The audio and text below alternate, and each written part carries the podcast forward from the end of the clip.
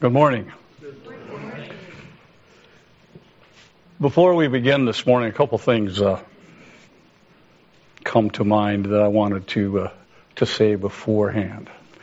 I know everybody's looking at me like, "Oh, oh," because I warned a couple of you if I, was going to do something, I probably won't do that.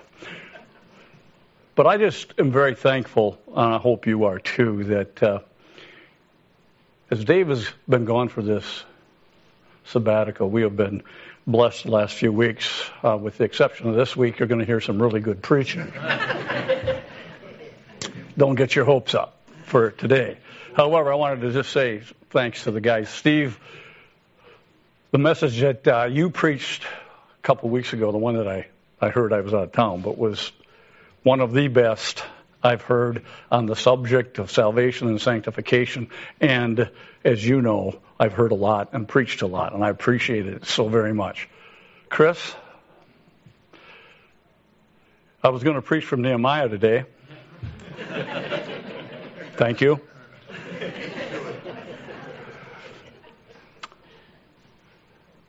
One of my favorite books.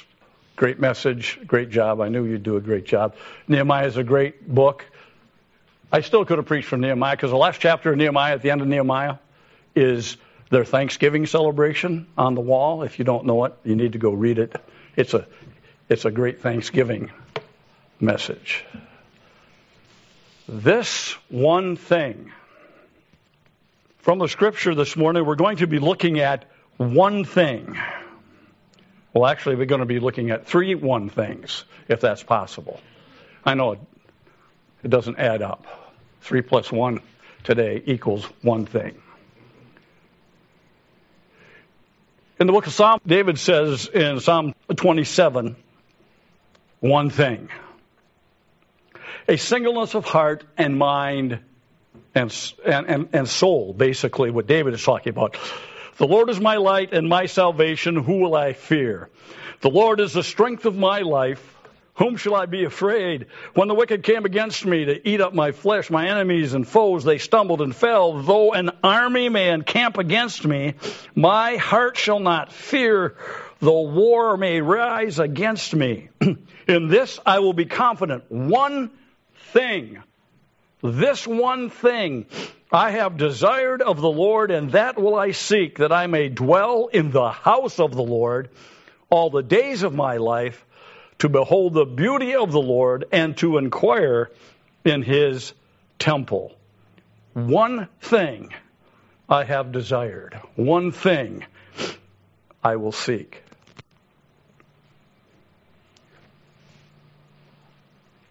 One thing I I desire. I, I really desire. I really seek after. This time of year, those of you who are blessed with smaller children in your house, you hear that. This is what I want. This just this one thing. If I can just have this one thing, this is all I want for Christmas. Just one thing. So if you would please just get them that one thing. That's it. Nothing else. Don't let anybody else get them anything. Good luck with grandpa and grandma. But um, just one thing. I don't care if I get anything else, just this one thing. One thing. To dwell in the house of the Lord forever. The beauty of His holiness, the, in His beauty forever. What does that mean? Does that mean that David was going to go to church and just sit there all day long and dwell in the presence? He's, he's speaking of that as an attitude of heart and mind because the temple of the Lord was what? Where did God dwell in the Old Testament? In the temple. Where was the very presence of God in the Old Testament? The Holy of Holies. So if you are dwelling in the house of the Lord, if you dwell in the house of the Lord all the days of your life to behold the beauty of the Lord, he wasn't talking about spending all of his time in the temple. What he really was talking about was keeping that kind of relationship with God, keeping close enough to his God that he would be forever and day by day, moment by moment, be in his presence and feel the beauty and the presence of the Lord day by day and moment by moment. That should be your prayer and your psalm to him today. Forever before me, forever within me. What do we truly seek after? What do we truly desire? And it, as you know, people are desperate so, for so many things in this world today. People are desperate to have more of something. There's never enough. There's a madness in the multiplicity of things that are available, and people are distracted by the determination to have more of whatever it is. Your focus, your desire. Child of God, today, one thing you must desire and seek after more than anything else. Yes, more and more of the living God, more and more of Jesus and his salvation and more of the presence of His Holy Spirit. This one thing I desire, and that will I seek after. You see, the amazing and wonderful truth about that is there is always more.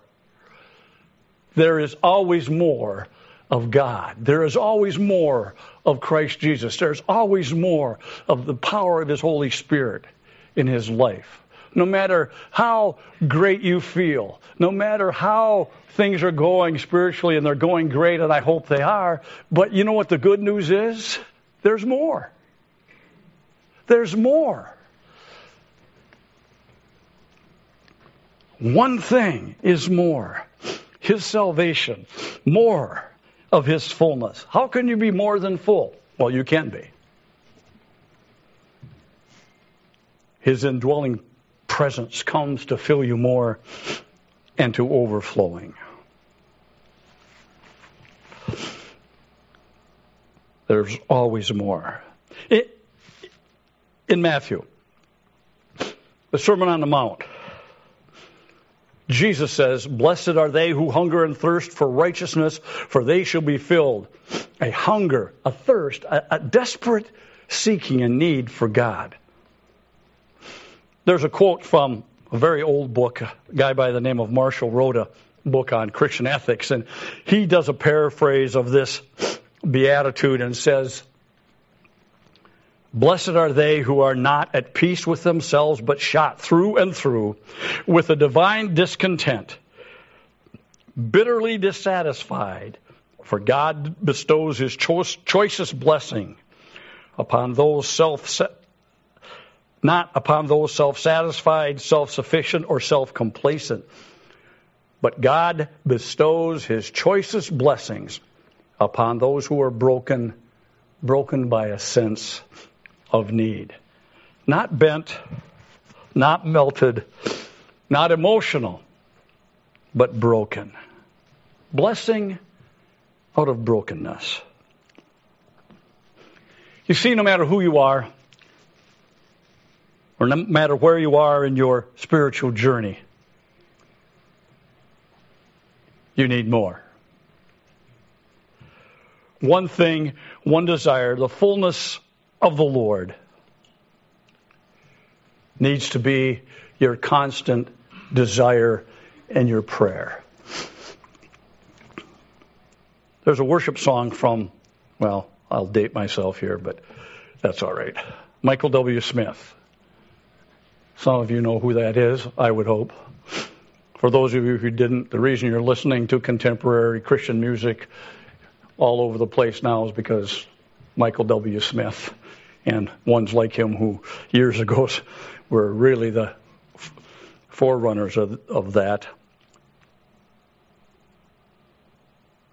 His song is Draw Me Close. Draw me close to you, never let me go. I lay it all down again. to hear you say that I'm your friend. You are my desire. No one else will do. Because nothing else can take your place to feel the warmth of your embrace. Help me find the way. Bring me back to you. You're all I want. You're all I've ever needed. You're all I want. Help me know you are near. You're all I want. You're all I've ever needed. My desire. Desire. One thing I desire. In John chapter 9, the blind man is healed and he goes before the Pharisees. You remember that story? he gets healed and they send him to the Pharisees and he goes before the Pharisees and tell them that tells them that Jesus has healed him and and they dismiss him and they call his parents in and they say, Yeah, he's been blind since birth. And then what do they do? They call him back again. So again they called the man, John chapter 9, verse 24, who was blind and said to him, Give God the glory.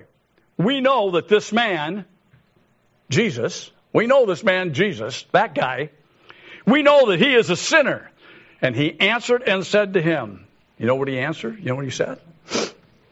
Whether he's a sinner or not, I do not know.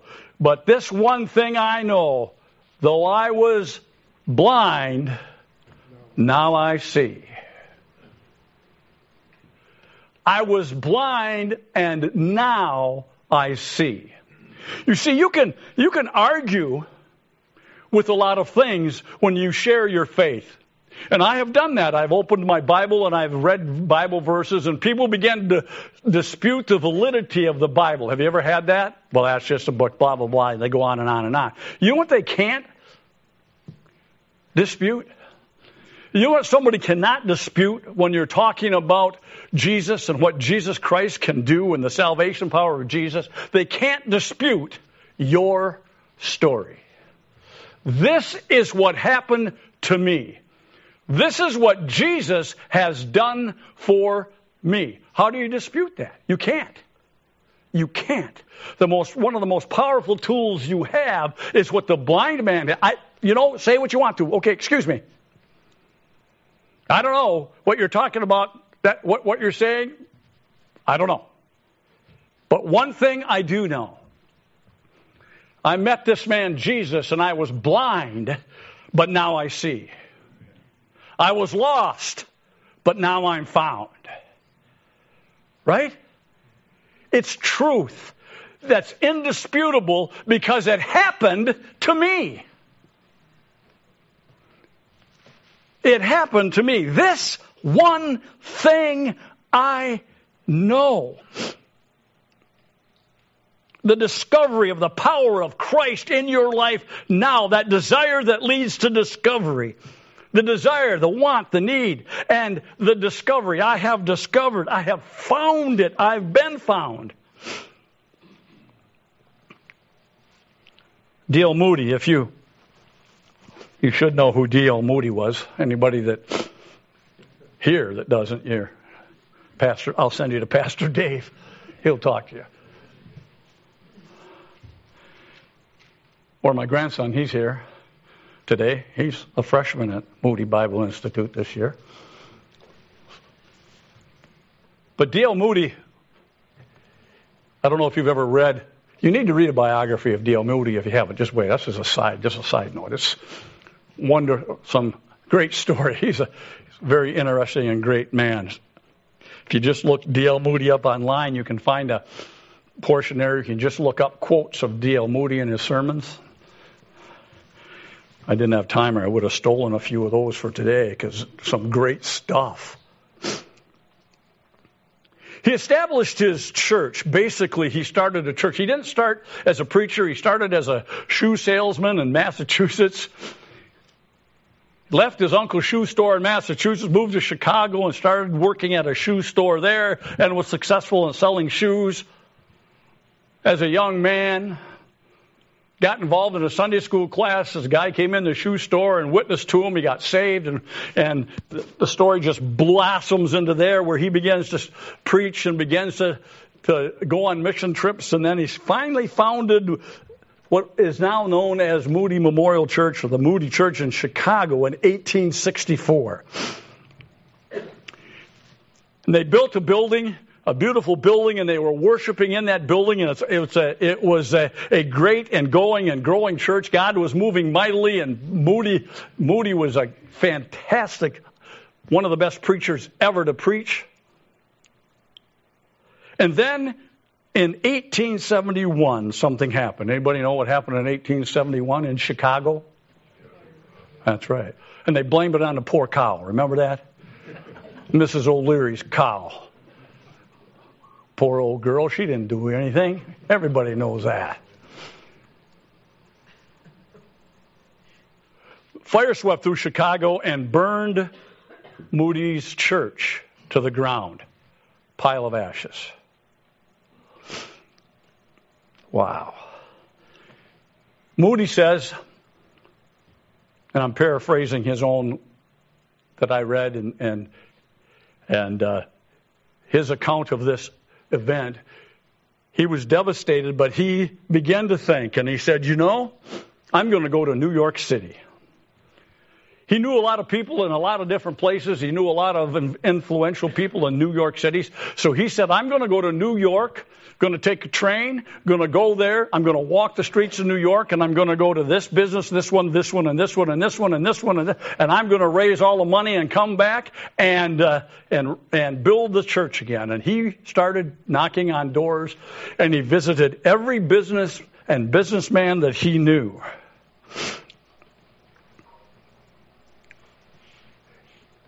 He walked out of the last place that he was going to visit and had raised zero. Not a dime. Not a dime. Moody says, I would have been successful, but I was doing it not for the Lord God, but I was doing it for D.L. Moody. Rejection after rejection after rejection. And there in the streets of New York City in 1871, and even in 1871, New York City wasn't a small city. Walking along the sidewalk in New York City, he cried out to God, Is this all there is? And he fell to his knees as people passed him by. God, is this all there is? Do something more in my life. I, I have to have more. Was the cry and his desire and his challenge to God. Have you been there? God. This is, this is D.L. Moody. This is one of the most successful preachers in America. This is a spiritual leader of a great and thriving congregation that was known all over the world, and he's on his knees in the middle of a city street in New York City saying, God, I have to have more. Is there more? Please, Lord, I need more. Boom. Be ready because if those are real, right there with people all around, D.L. Moody was moved by the Holy Spirit of the living God in a powerful way. And he discovered that God always has more. Even for D.L. Moody. The good news is that means he's got more for me, more for you. Moody jumped on a train and came back home. He found a very small, inadequate facility. They grabbed some two by fours and other things and made some makeshift pews and a makeshift pulpit and platform. And the next Sunday he was preaching. And Moody says this he, of his ministry. Up to this point, I had 16 years of busyness and 16 years of barrenness. More. You know, are, are we just busy? doing the right things and going the right places and saying the right things and barren? We need to make that discovery. The truth of that discovery and stand as that young blind, formerly blind man stand, stood before the Pharisees and say, you know what? This one thing I know. I was blind, but now I see. The power and saving power of Jesus in our lives, the sustaining power of the Holy Spirit. This one thing I know. Excuse me. Wow. And thinking about this, I'm the hymns of the church.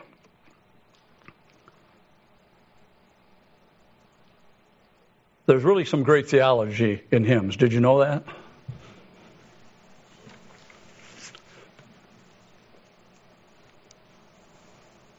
I need thee every hour, most gracious Lord. No tender voice like thine can peace afford. I need thee, oh, I need thee. Every hour I need thee. Oh, bless me now, my Savior, I come to thee. I need thee every hour. Stay thou nearby. Temptations lose their power when thou art nigh. I need thee every hour in joy or pain. Come quickly and abide, or my life is in vain. I need thee every hour. Teach me thy will, and thy rich promises in me fulfill. I need thee, oh, I need thee. Every hour I need thee. Bless me now, my Savior, I come to thee. This one thing I know that I have discovered. I was blind, but now I see. I was lost. I was lost, but now I'm found. The Apostle Paul in Philippians chapter 3. The desire, the discovery, and the dedication. Here it is. Not that I have already attained or am already perfected, but I press on that I may lay hold of that for which Christ Jesus has also laid hold of me. Brethren, I do not count myself to have apprehended, but one thing I do. This one thing I do, forgetting those things which are behind and reaching forward to those things that are ahead. I press toward the goal. I press toward the target, toward the bullseye for the prize of the upward calling of God in Christ Jesus. This one thing I do. Desire, discovery, and determined to do this one thing I do. Not one thing I plan on, not one thing I talk about, but this one thing I do. Vital living and Christian character, confidence is not in the thinking or in the talking or in the planning, but it's in the doing. One thing I do that I will press on forward toward the goal. You know, and I know, and you've heard it many times, we can't drive our car by looking in the rear view mirror, correct? Not a good idea.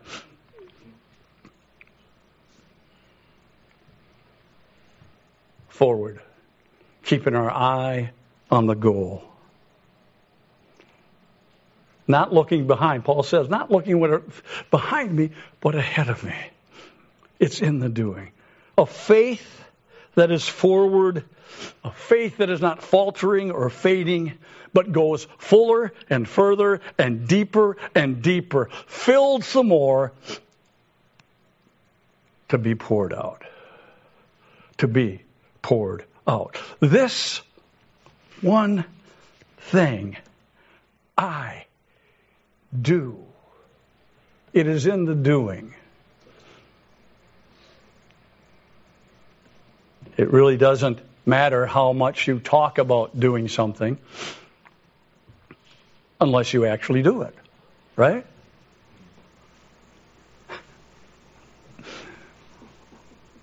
Marcia will remember this.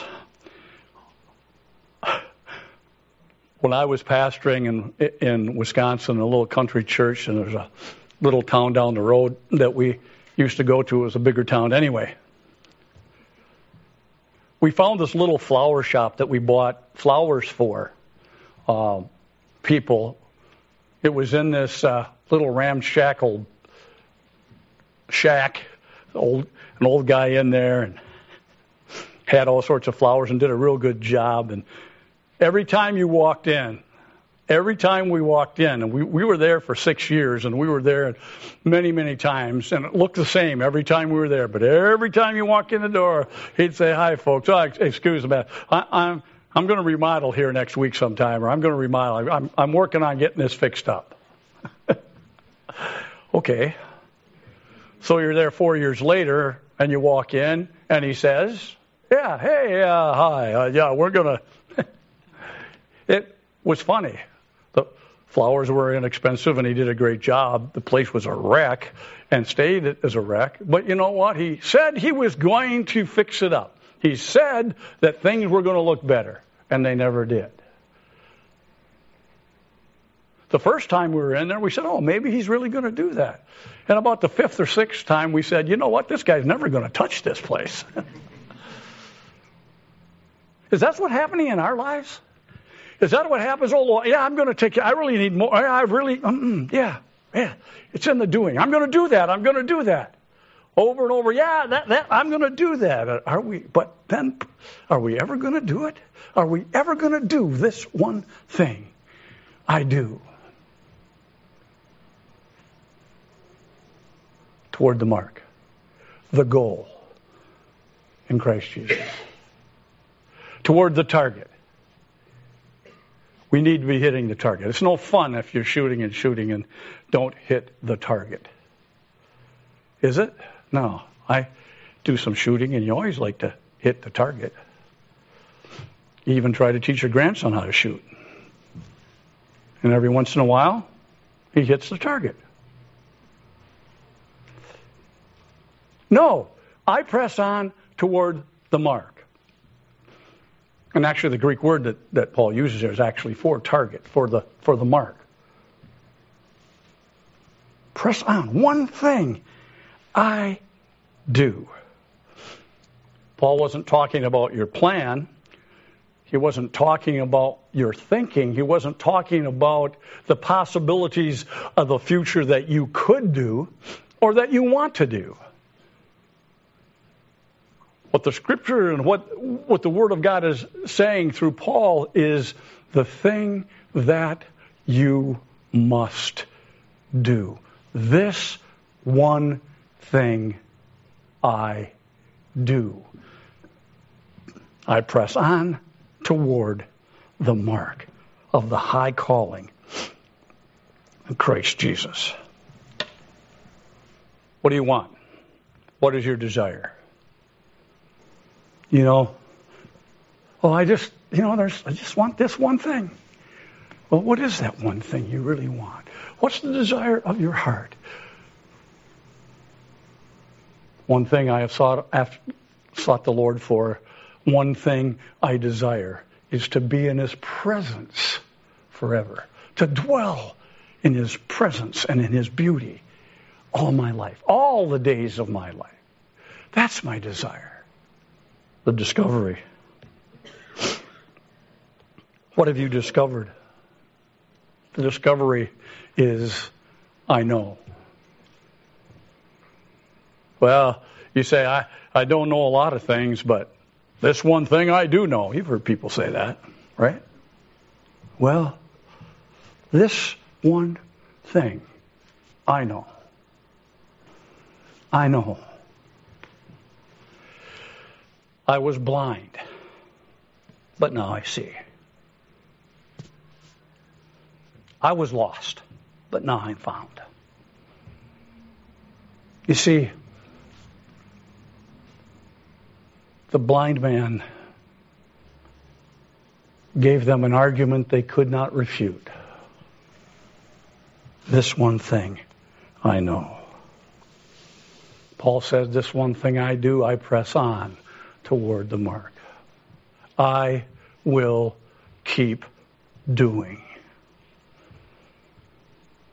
I'm not going to talk about it. I'm not going to dream about it. I'm not going to just tell you about it or anybody else about it.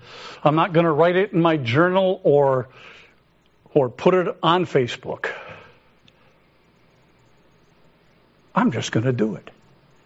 Lord, I'm just going to do forgetting those things which are behind and reaching forward to those things which are ahead. I press on to the goal for the prize. And what's the prize? The upward calling of Christ Jesus. This one thing. This one thing I desire. This one thing I know. I have discovered. This one thing I do and I'm dedicated. Father, bless your word to our ears and hearts. Amen.